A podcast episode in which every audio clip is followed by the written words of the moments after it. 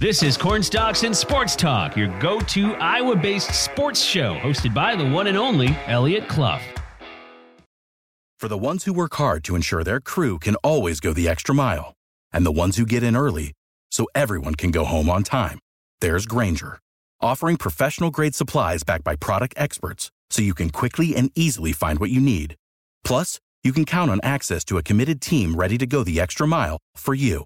Call clickgrainger.com, or just stop by. Grainger, for the ones who get it done.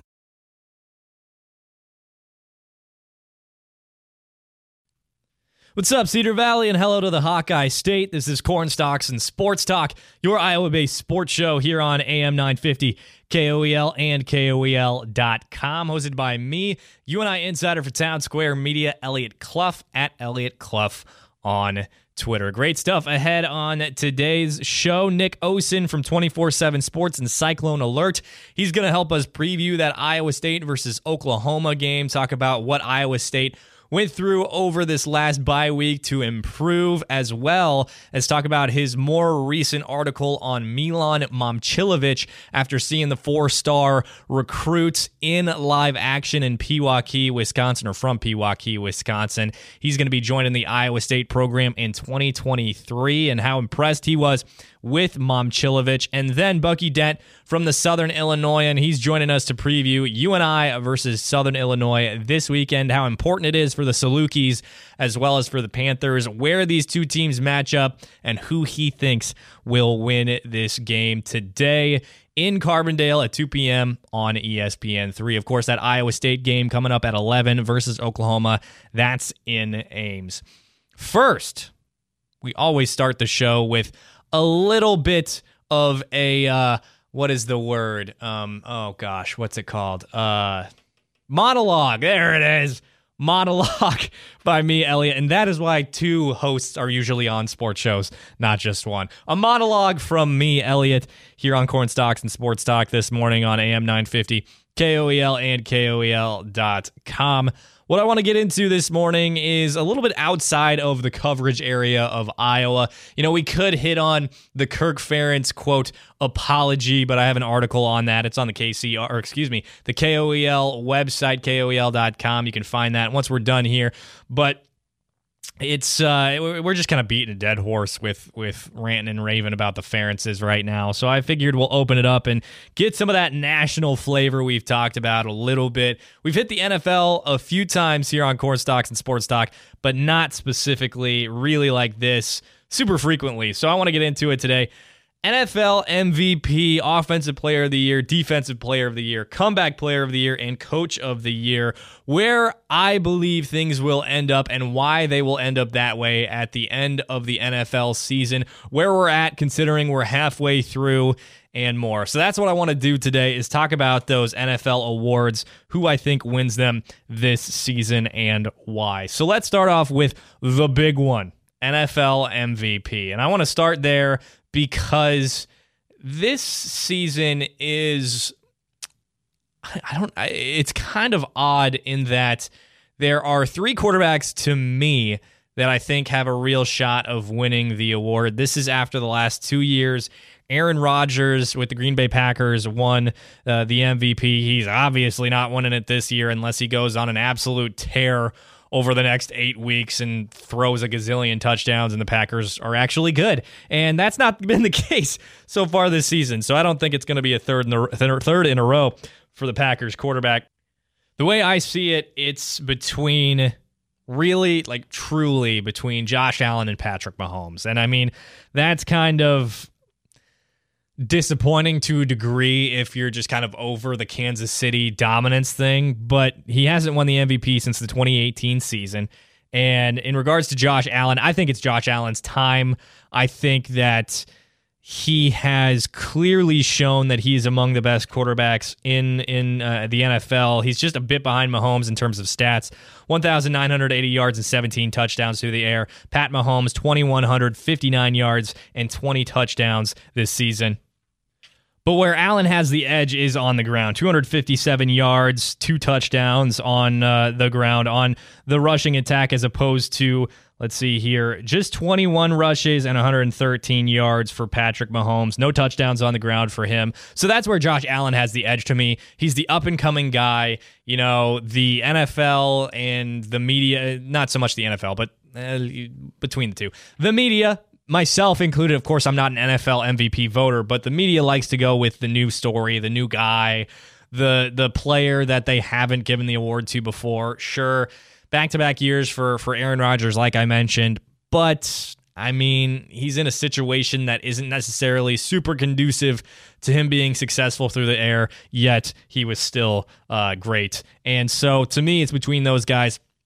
Other than that, Jalen Hurts, kind of, but he's only passed for 1,514 yards, six touchdowns. He has rushed for 293 yards and six touchdowns on the ground as well. But I think you have to be better through the air to really be considered for the NFL MVP. It's a quarterback award, you know, so I, I just don't see that happening. However, Offensive player of the year is definitely within reach for Jalen Hurts because he does both things. That's why I consider him for offensive player of the year as opposed to NFL MVP because when you're a quarterback and it's a quarterback award, quarterbacks are most known for throwing the football. Running is just an added bonus. And I mean, yes, the Eagles are undefeated so far, but is that really wholly due to Jalen Hurts, or is he just getting a lot of credit because he's the quarterback? You know, so I. And I might contradict myself a little bit there, but I, I see Jalen Hurts having an advantage at the offensive player of the year position if he doesn't win the NFL MVP. And in regard to who else could be in contention for the offensive player of the year, it's it's different here too, depending on who wins the MVP. Because if Josh Allen wins the MVP, they're not going to give Offensive Player of the Year to Stefon Diggs, right? If Pat Holmes, Pat Mahomes wins the MVP, they're not going to give Offensive Player of the Year to Travis Kelce. That's just not going to happen. Though I do have those two, Tyreek Hill and Justin Jefferson, in contention for the award. Justin Jefferson because he's been phenomenal from the jump as an NFL wide receiver with the Vikings. He's with the Vikings. Kirk Cousins is, his quarterback, and Tyreek Hill. If if the Dolphins start to regularly win, Tua becomes more consistently healthy, doesn't have the issues, and, and Tyreek can continue to put up crazy stats.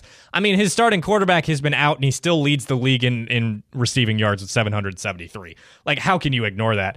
Oh, in regards to Diggs, he has more receiving yards by two yards to Jeff, Justin Jefferson, and he still has six touchdowns.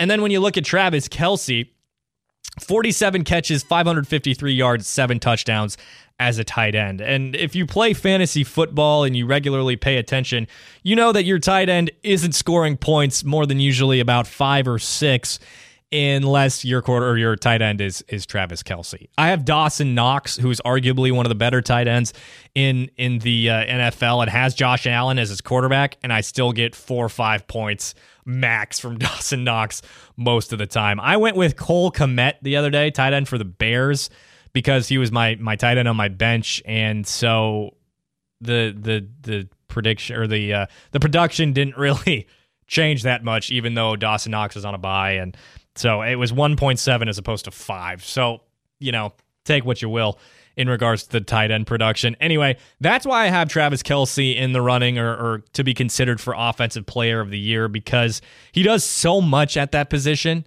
for them compared to the rest of the tight ends in the NFL, just really don't. So to me, it's going to be either Jalen Hurts, offensive player of the year, or one of three receivers and Travis Kelce at, at tight end. Defensive player of the year to me here on Corn Stalks and Sports Talk on AM 950 KOEL and KOEL.com with me, UNI Insider for Town Square Media, Eliot Clough at Eliot Clough on Twitter. We're talking NFL season awards, the way I see things shaking out in a couple months at the end of the season. Defensive player of the year. You know, I, I mean, I went through some of the favorites, the betting favorites, to see who was going to win. And, and I tried to maybe think a little bit differently than what the odds have. But like, the way Micah Parsons is playing right now, it can't be anybody else. If you watch Micah Parsons play football, sure, like he's second in the league with eight sacks, eight and a half behind Matthew or whatever his name is, Judon from from the Patriots. But the, Micah Parsons does everything: two forced fumbles, two pass breakups, eight sacks, nine tackles for a loss. You watch that guy and you think to yourself, "That's the defensive player of the year." There's nobody else that's competing with him right now. There's nobody else that is drastically ahead of the league in terms of interceptions, like a Darrelle Revis would have been, or or what have you, at any other point in in time. And he's racking up the tackles. He just does everything, and he does everything at a high level. He would be one of the best pass rushers if he was strictly a pass rusher.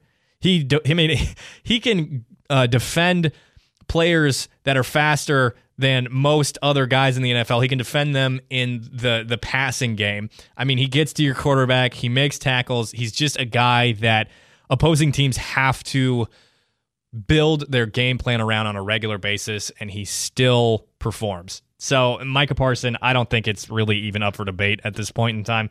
Uh, Micah Parsons, rather, defensive player of the year to me.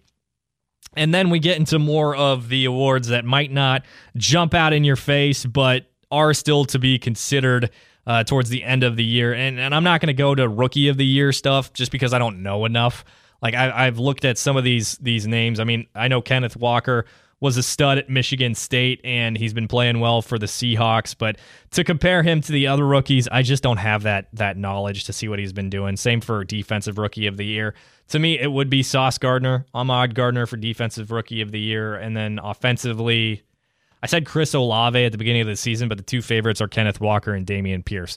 So you can decide for yourself there. But these other two, comeback player of the year to me, and then uh, we'll get to coach of the year as well. But comeback player of the year, it's a tough choice, man, because Saquon Barkley has dealt with so many injuries and had such talent, and it's been kind of disappointing to see how little we've been able to watch him uh, play in the NFL so far in his career. And he's second in the league in rushing, excuse me, in yeah, in rushing yards, 726. He's behind Nick Chubb. And then he also has four rushing touchdowns. And on top of that, the Giants are playing really good football. And we'll talk about that in just a second. But it's tough to ignore Saquon, who's such a talent, who's had so many injuries, and he's finally back. Like that's that's really the definition of a comeback player of the year, right? And and so Saquon is is a hard hard one to avoid there. Um, and then the second one to me, this is more of a feel good story, and it depends on how. Well, obviously, in reference to a few of these other awards, I've talked about how these teams finish, but it really is how this team finishes. Because if the Seattle Seahawks somehow win the NFC West, Geno Smith has to be the comeback player of the year after Russell Wilson leaves, after he's been awful, awful with the Broncos, Seahawks were said to be a team that was going to tank. And Geno Smith comes in after being a very average quarterback at best, pretty much a career backup, and he's winning games for the Seattle Seahawks. 11 touchdowns, 1,712 yards through the air. I mean, I don't know how you ignore that.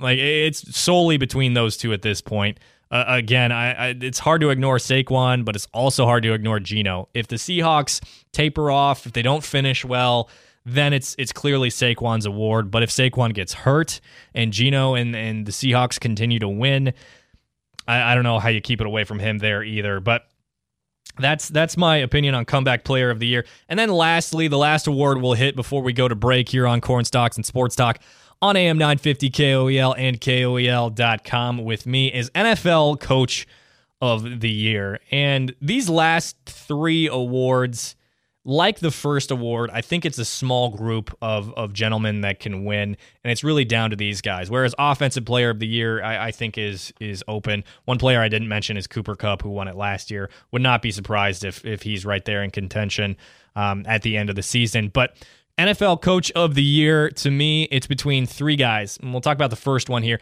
Nick Sirianni, who took over the Eagles' position last year, led them to a 9 and 8 season. And now this year they're 6 and 0 and clearly one of the better teams in the NFL. The issue with that to me is there were a ton of personnel changes and you know you could you could attribute the success with the personnel changes to Sirianni. That's fair. But to me, you got to consider Howie Roseman in there for what he did this offseason. The GM for the Eagles, obviously going to be in, in the running, if not clear favorite for executive of the year. So to me, it, it's it's a byproduct of what Howie Roseman did this offseason. Obviously, Sirianni has to lead these men. He has to put together a system to, that that makes it work, etc. So Sirianni has to be in consideration after a 9 and 8 season last year and now 6 and 0. And this one is my favorite. I think the hire was a freaking home run by the Giants after what happened with uh, their last coach Judge. They went 4 and 13 last year. They're 6 and 1 under Brian Daboll. Daboll was the OC for the Buffalo Bills. He's come in, he's rejuvenated what we all thought was the end of Daniel Jones' career. Obviously, Saquon Barkley has been successful. The defense is astronomically better. Maybe shout out to Dane Belton there. That's our Hawkeye reference this morning on Corn Stalks and Sports Talk. But Daboll has clearly got these guys to buy in. I mean, the success that they've had on the field, they're all pumped. They all run over to Daboll. They're all jacked. I mean, this guy has been the best hire in the NFL in the last probably few years, in my opinion. I love what he's done with the Giants. As a Chargers fan, I wish he would have been the hire instead of Staley. But here we are. He's he's with the Giants and he's he's been really successful. Um, and so Brian Daboll is probably my choice. But then you got to go to Robert Saleh, who has the Jets at 5 and 2 after a 4 and 13 season last year. Saleh eh, has been a guy that was, you know, we're keeping receipts. We're to watch. And to me, what Saleh has done is prove not only the league wrong, a lot of the people who discounted the Jets already, but me wrong. And that factors in to my choices here too. I didn't think the hire was great. I thought they should have gone with with a, a young guy, uh, a guy who was offensive minded, solid defensive guy. If I'm remembering correctly, I hope I hope I got that right.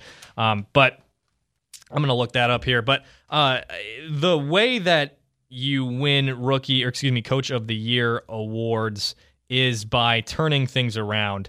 And not only did he come in and see where he is at as a first year head coach last year, but he came in and, and turned things around this year. They just beat the Packers. They've been really just so fun to watch and, and root for. Yes, he was a defensive coordinator. And as a team that has been consistently awful for such a long time. Um, so Saleh has got to be in there for me too. Um, ultimately, if I had to pick right now here on Cornstalks and Sports Talk, Josh Allen MVP. Oh, geez. Travis Kelce, Offensive Player of the Year. Micah Parsons, Defensive Player of the Year. Brian Daboll, uh, Coach of the Year. And this is to me, this is not necessarily what I think is going to happen.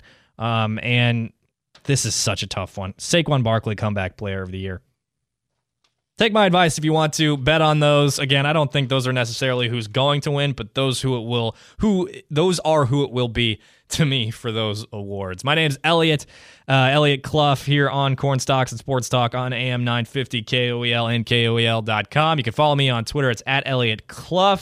My UNI insider for Town Square Media. Don't go anywhere. We got Nick Osen from 24 7 Sports and Cyclone Alert coming up next. We're going to preview that Iowa State Oklahoma game, and then we're talking a little bit about Milan Momcilovic. Again, don't go anywhere. We got more Cornstalks and Sports Talk coming up.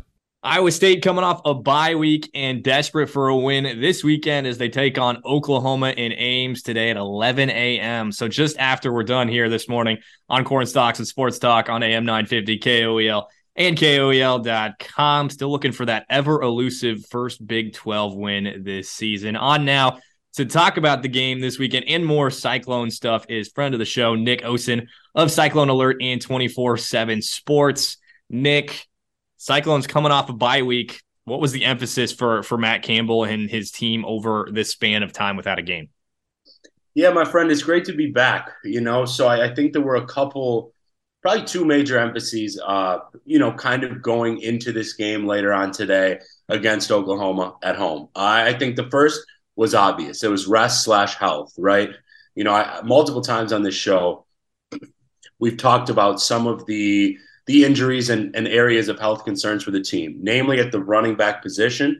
It sounds like the team is really going to be pretty healthy, especially on the offensive side of the ball, compared to where they have been recently. So that is a huge thing. Not not only for the obvious that you want your best players, but against a team like the Sooners, you want to be able to run the ball, mix it in with the pass to balance against a not so great defense. And, and then the other thing was, I think, just kind of this idea of you know, Coach Campbell talked about it this week self reflection, self evaluation. Like, look, let's be honest. You know, like I, I cover the team. I'm I'm at just about everything, and it's pretty clear that is their record great right now? It's not, but I feel that the team is better than their record is. Four losses by 14 points total. I was down in Austin. They I'll say easily because of the word should have beat the Texas Longhorns on the road. That was a top 21 team. And, you know, I just I feel like those some of those mistakes, some self-inflicted, some not, have added up. So I think the bye week came at a fantastic time for all of that reflection. And now, as we'll see later this morning, early afternoon, it's the time to see if that can be put into action on the field. Now it, it, seems like every week when when the losses have have piled up recently over this last month or so, there's some sort of controversy at the end of every game, whether it's a call, whether it's I don't know a mistake by a player, what have you.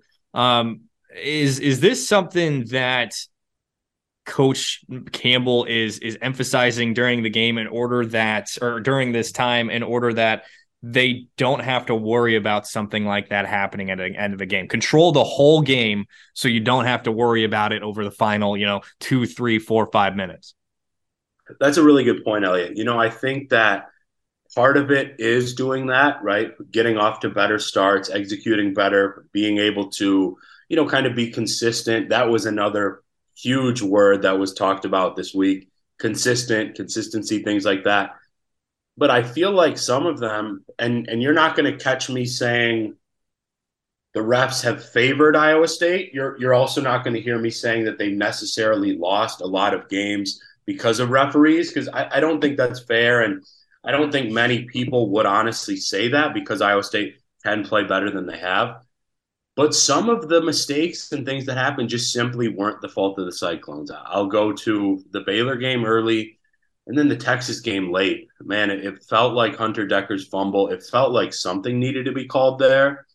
Obviously, it wasn't. And, you know, that's a game that, again, I, I need to see the Cyclones bounce back because if they don't, these little mistakes not only add up in terms of each, uh, you know, kind of game individually, but they can change the course of a season, Eliot, as as you know, having covered football for several years. So it's it's really interesting, and I mean, you know me well enough. You know, I, I, love my job. I love being able to cover football, but I am so intrigued and, and ready to watch and cover this game because I just I feel like it can really change kind of the outlook and narrative of the Cyclones team. It can be, oh, they just keep losing these close ways and things are adding up for them. When are they going to get out of this rut? Or, all right, they used the bye week correctly. They snapped out of things and they just beat a Sooners team that still has plenty of talent from the last few years, and now are still well on their way to a bowl game. That's kind of what I'm looking for as we continue on into Saturday. A couple weeks ago, I told you before we started recording, we talked with Jared Stansbury uh, about some of the issues that face that Cyclones are facing right now. Obviously, not just the refs, like we mentioned, but on on offense. He really pointed to that side of the ball being being one of the main problems as opposed to the defense, which is kind of a uh, common theme for the FBS teams here in Iowa right now. Um, and, and would you say is some of the are some of the main issues on the offensive side of the ball? Because uh, I mean, you got a I guess, inexperienced quarterback who's now about halfway through the season. You mentioned some of the health with the running backs. Is it some of the experience things that Hunter Dekkers just hadn't seen before or hasn't seen? Or, or would you point mostly to health? Would you point to maybe offensive line play? Where, where does it, where does it come from for the offense? You know, I think you framed that really well. And Jared Stansbury, a good friend of mine, I'm guessing he probably alluded to several of these things. That's the way I'm going to take it. I think if you asked me first, you know, kind of to pick something, I will go back to the injuries because you watch recent Cyclones teams, you know, this isn't to make excuses. Like, watch the NFL on a Sunday, at least as of last week. You'll see former, you know, Iowa State or former Matt Campbell running backs in games all over the day. Kareem Hunt from Toledo. Obviously, Breece Hall was tearing things up. David Montgomery and even uh, Nwangwu on the Vikings that was at Iowa State. I use that point to say Iowa State likes to be balanced in their offensive attack and use a healthy run game within it. And that's why they have sent stars to the NFL. Now, it's just honest that without RB1 and Jirehl Brock, an impressive freshman, Cartevious Norton, they, they haven't been able to do that as consistently, you know. But again, I will give some reasons for optimism. They're healthy now. And the offense that I saw in Austin was a good offense. I'm not going to say it was, you know, the best in the country, but it looked much better than it had the previous weeks. That's against a talented Texas team with truly at least four stars all over the field on, on both sides. And so I think that with that health, I I'm the first one to say that I thought Tom Manning's game plan in Austin was fantastic as the offensive coordinator. That was really beautiful, quite honestly. I, I, liked a lot of what I saw from the offensive line, especially on kind of some of those money downs, as they say, third and fourth downs. There was a lot of good. I mean, there was enough good to win the game if, you know, they, they execute one or two more plays in the last few minutes. Obviously, Xavier Hutchinson, you know, dropped that pass, but – I don't think too many are going to come at him because he's really been the best player on the team all year. So I, I think it's multiple reasons. Um, you know, there have been levels of inconsistency. I think I'd say at every position. We just hit on, you know, running back and, and wide out. Dekkers has had some tough turnovers. Uh, there have been injuries along the offensive line as well, but I think it's all coming together. And I feel that you don't have to hit the panic button or start worrying unless they can't do something against Oklahoma because that defense is simply not good, especially that back six or back seven of that unit. Again, we're talking with Nick Osen from Cyclone Alert and 24 7 Sports here this morning on Cornstalks and Sports Talk on AM 950, KOEL, and KOEL.com. So you mentioned some of the issues on the back end of the Oklahoma defense. What else do you know about the Sooners and what they're going to bring to the table in Ames, how the Cyclones match up, et cetera? What are you looking to uh, for this game today? Yeah, you know, actually, I, I'd say I feel pretty comfortable knowing this Oklahoma team. Shout out to my guy Parker uh, within the 24 7 Sports Network. We did a pretty in depth podcast.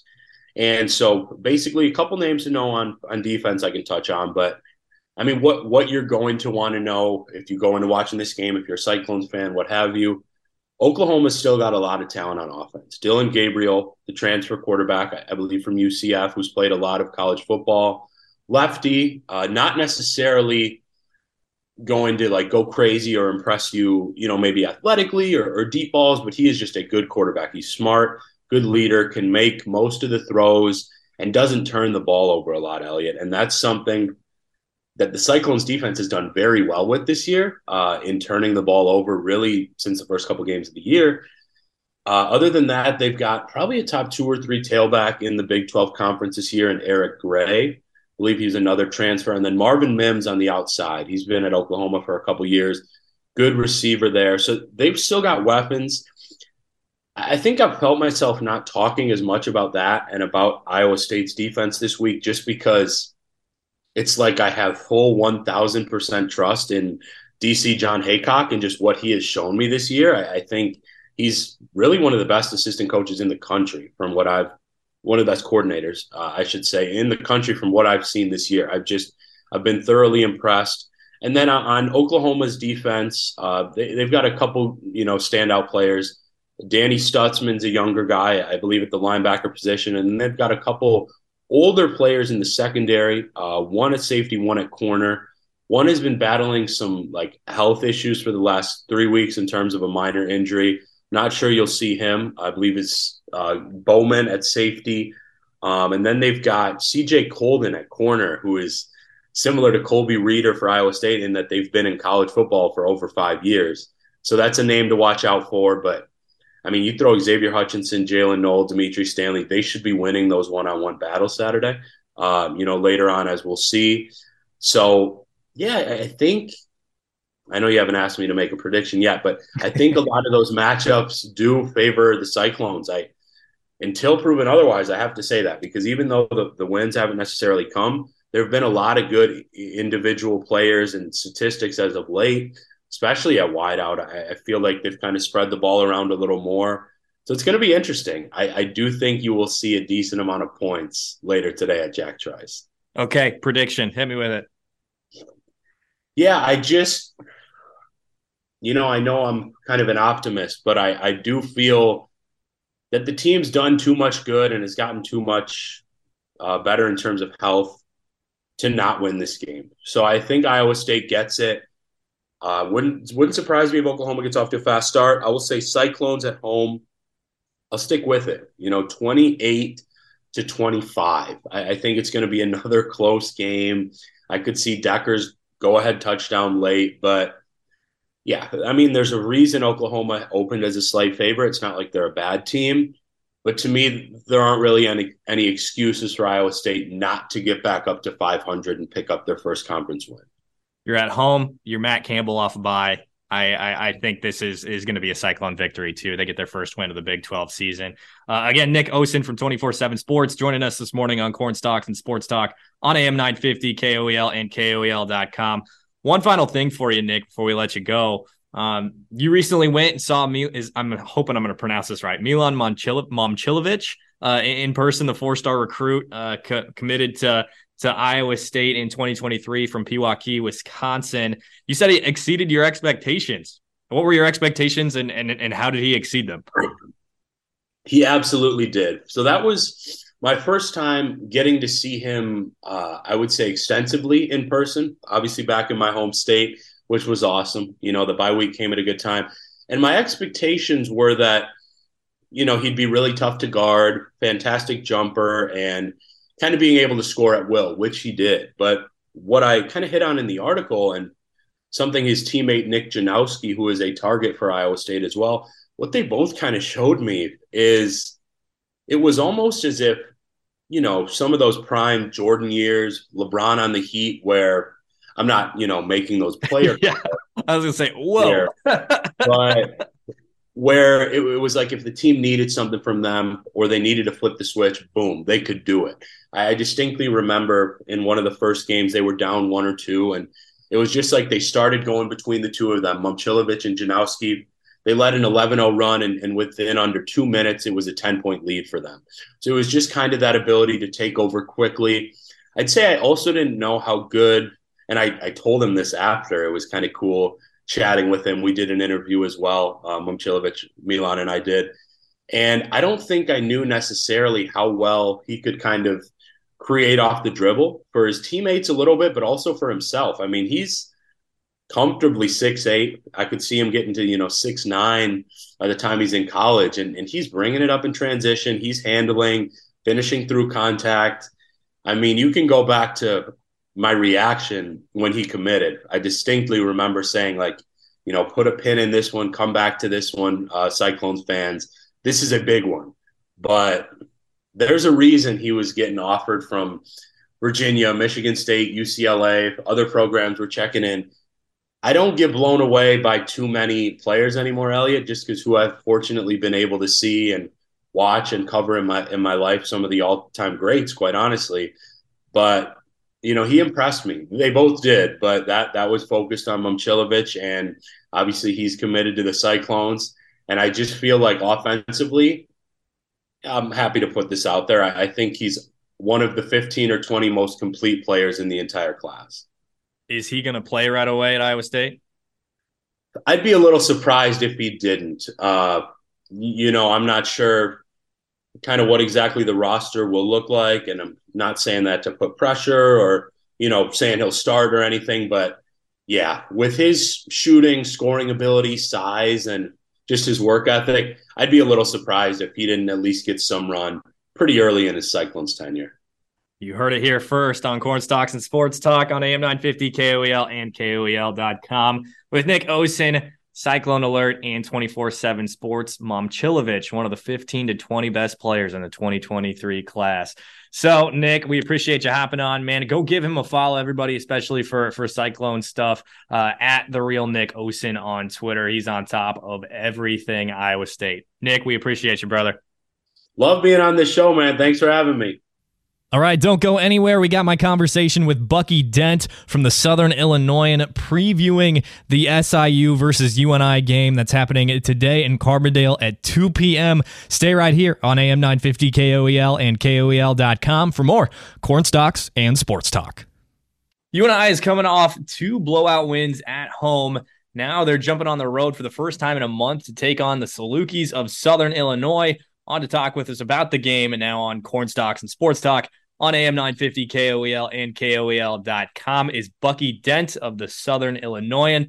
Bucky, let's talk about the game last week for SIU to start. Lost to previously one in five South Dakota. Stat wise, for the most part, you'd guess Southern Illinois dominated that game. What happened?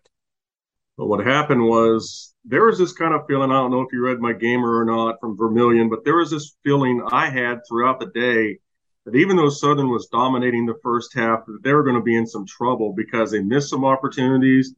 They uh, uh, turned the ball over uh, late in the first quarter and gave South Dakota a six yard field that it cashed in.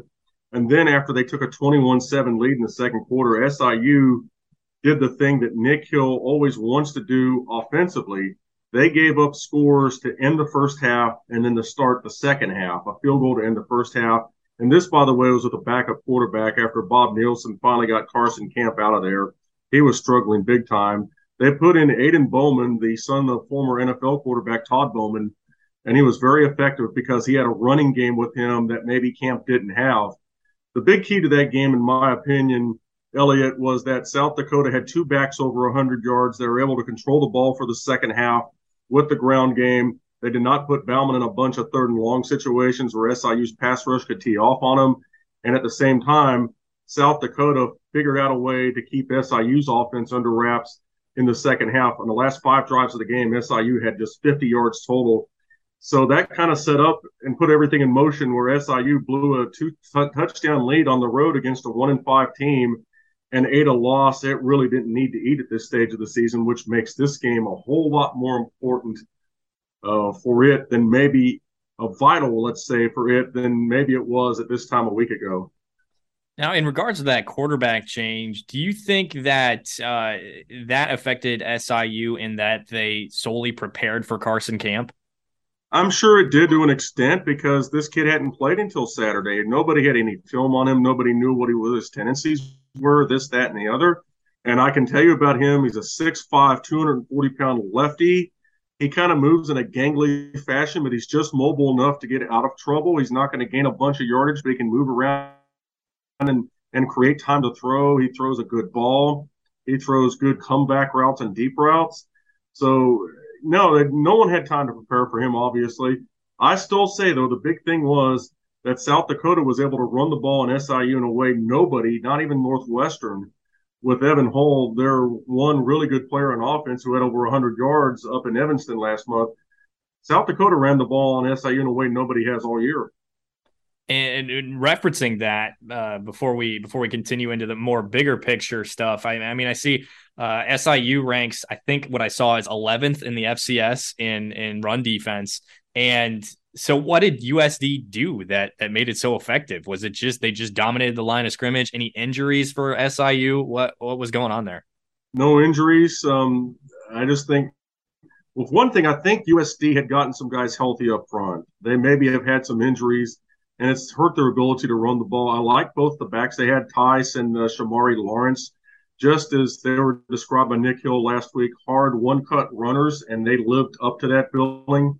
Um, I, I, just think SIU had bad run fits in the second half, and South Dakota was able to take advantage of it and gain a rhythm offensively and was able to control the ball, the clock, and ultimately the game in the second half. I think that was the that was the big thing. You know, SIU was ninth in the nation in run defense coming into that game, and even in the games they lost earlier in the year, it wasn't the run that was beating them; it was not being able to defend the pass. In this game, it was the running game that beat it. Yeah, I, I, know a lot of people were excited about SIU going into the season, and if there was a team to to expose the pass uh, issues on on defense, it was uh, Incarnate Word to start the year. That's a good football team. Incarnate Word will expose a lot of people's pass defense. Lindsey yeah. Scott is a is a better thrower than people thought he was, to be honest with you. Yep. And his receivers, and, and the funny thing is, the best receiver Incarnate Word has is a former Valley kid. Taylor Grimes started at Illinois State, really didn't have a lot of impact at ISU, but he goes to Incarnate Word and he's an All America guy all of a sudden. They've got speed in the outside. Their defense has improved over last year. They make plays behind the line of scrimmage. And I tell you what, if they get you down, there is absolutely no mercy. It's sweep the leg, Johnny, when it comes to Incarnate Word. And they swept the leg quite a bit down in San Antonio on that stormy summer night. Bucky Dent joining us here on Cornstalks and Sports Talk on AM 950 KOEL and KOEL.com on this Saturday morning.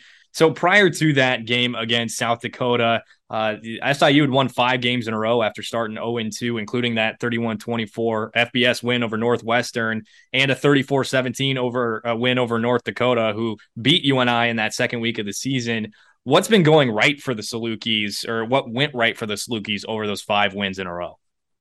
Basically winning on first and second down on both sides of the football because they were able to get into good down and distance situations that made their offense very efficient because they're able to get opponents into third and long defensively they were able to crank up what's been a much improved pass rush. They have 29 sacks through eight games. Richie Hagarty has become a force rushing the passer.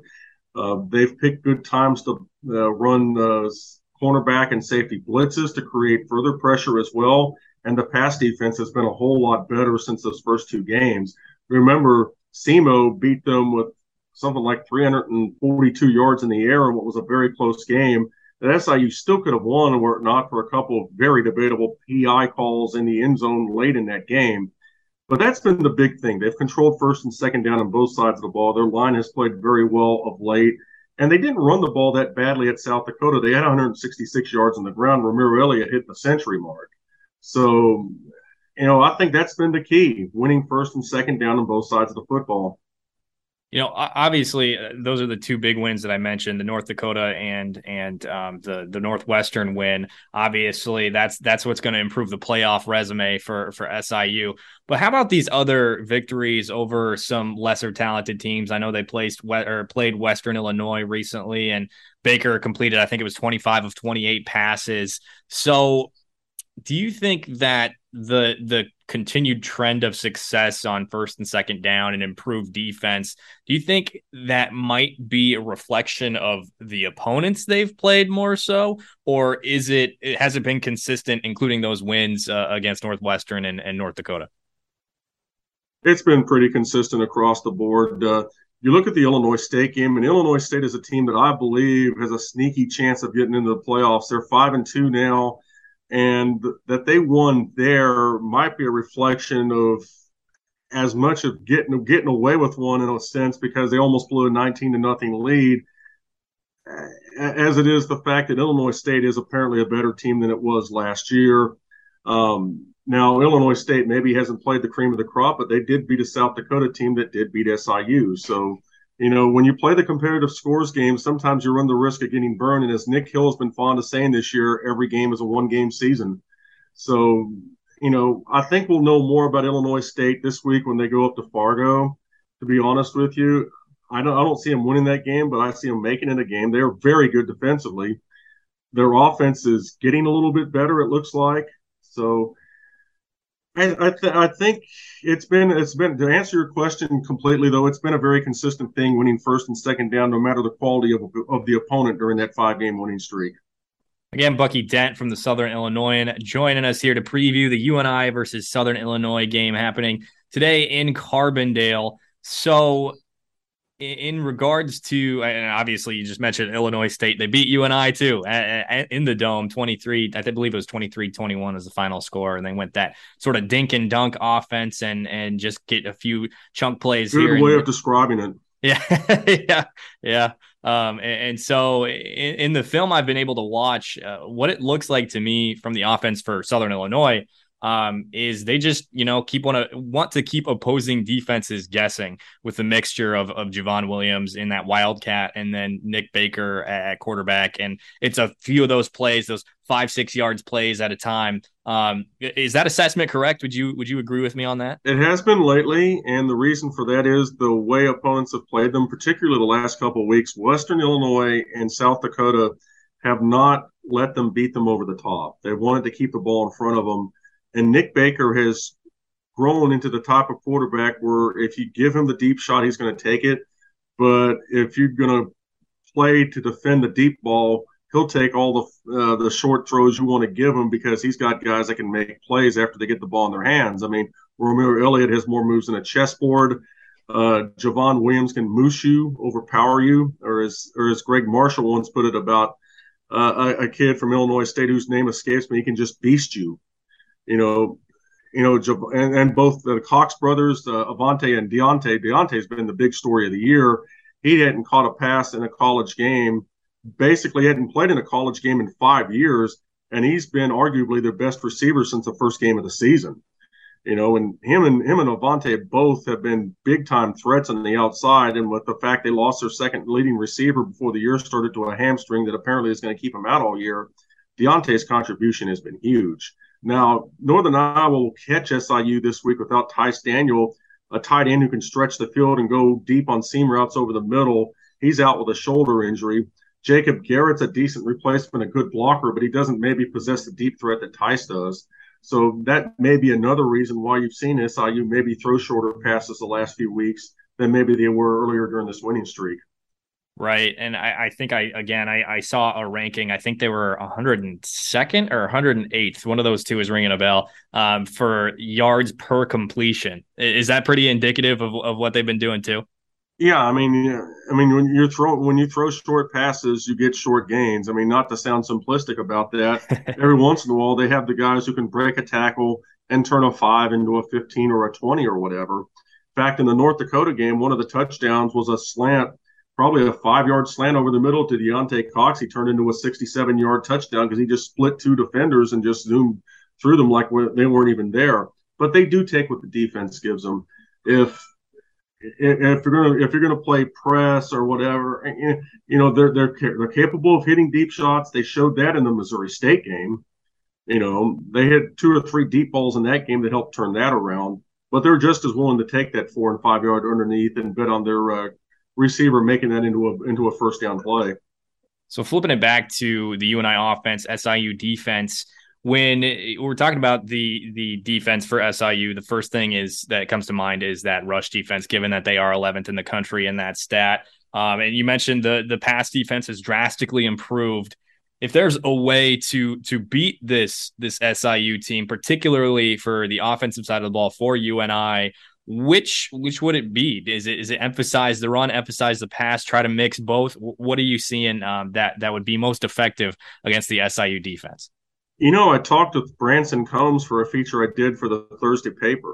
I talked with him after practice on Wednesday, and he thought going into this game that Northern Iowa will probably try to attack it the way it did last year when it won up in Cedar Falls, coming out using the run game, trying to pound the ball between the tackles and establish a little bit of dominance up front. So they are prepared for that. They know of Theo Day's capabilities. Obviously, the stats don't lie. Everyone knows he can he can throw the ball really well. He's got good receivers, but you got a guy who scored four touchdowns last week in Dom Williams, I think. And you know, I think you know, even with spread offenses, the thing most teams are still looking to do first and foremost is establish the run, and that sets up your pass down the field. So I think the Salukis are kind of prepared for UNI to come in and try to run the ball and get going with that, get into a rhythm, and then be able to take shots off play action with Theo. So I think I think that's what you're going to see. I mean, I think they're prepared for UNI to come out and try to establish the ground game. Not only that, but when you run the ball and run it successfully, you keep it away from that that SIU offense and Javon Williams and Nick Baker. So that was definitely a, a talking point within this last game against uh, Missouri State. But you know that that's a that's a different conversation. so as we wrap up here, Bucky, would you project that that SIU gets it done uh, this this Saturday? Uh, who wins? What's the score and and why? I think it's going to be a good game. Um, I know SIU in past years has had trouble with UNI. Uh, the, the the big thing for them is it's not in the dome where most teams have a lot of trouble winning up in the dome in Cedar Falls, from what I understand. Uh, this is down here. The weather's going to be pretty nice Saturday, in case you're wondering. Upper 60s, cloudy, but not much chance of rain. So it should be a good uh, form for everyone to be able to display their skills. I think it's going to be a one score game. I would guess SIU wins playing at home. They have a track record of bouncing back off some tough losses. Remember, before they won at Northwestern, they'd lost that heartbreaker to SEMO to drop to 0 and 2, and everyone was just running around saying, "What are they going to do now? This season's on the verge of disaster." You know, so they found a way to win that and get a winning streak going. I think their attitude, just talking from a couple of players and Nick this week, I think they're in the right place mentally to come to bounce back and, and win what really is shaping up to be a very big game for both teams. I would guess we're going to see something along the lines of just just uh, I don't know 27 24 31 28 something in that neighborhood because you got two good offense it's going to be hard to hold both of them down. It could come down to a turnover here someone making a kick there. I mean just a little thing. I mean that that could really decide this game because I think these teams are very evenly, evenly matched. We will see. That game is at 2 p.m. on ESPN 3 he is Bucky Dent at Writing Ump on Twitter, which is the perfect handle for uh, what I see on your on your Twitter page here, Bucky. Uh, thanks so much for joining us today, and uh, we'll we'll see who comes out with the win. Thank you for having me, Eliot. Good talking with you. See you up in Cedar Falls in January. All right, folks, that's going to do it for this week's episode of Cornstalks and Sports Talk here on AM 950, KOEL, and KOEL.com. With me, UNI, insider for Townsquare Media, Eliot Clough at Eliot Clough on Twitter. Don't forget, before you leave, if you're listening on Apple Podcast, Spotify, Google Play, etc., you leave that rate and review. It does help us out a lot. Subscribe, download the pod, follow, etc. It helps us out more than you know. And once again, my name is Eliot Clough at Eliot Clough on Twitter. I'm a UNI insider for Townsquare Media, and this was another week's episode of Cornstalks and Sports Talk. Without the ones like you, who work tirelessly to keep things running, everything would suddenly stop. Hospitals, factories, schools, and power plants, they all depend on you. No matter the weather, emergency, or time of day, you're the ones who get it done. At Grainger, we're here for you with professional grade industrial supplies. Count on real time product availability and fast delivery. Call clickgrainger.com or just stop by. Grainger for the ones who get it done.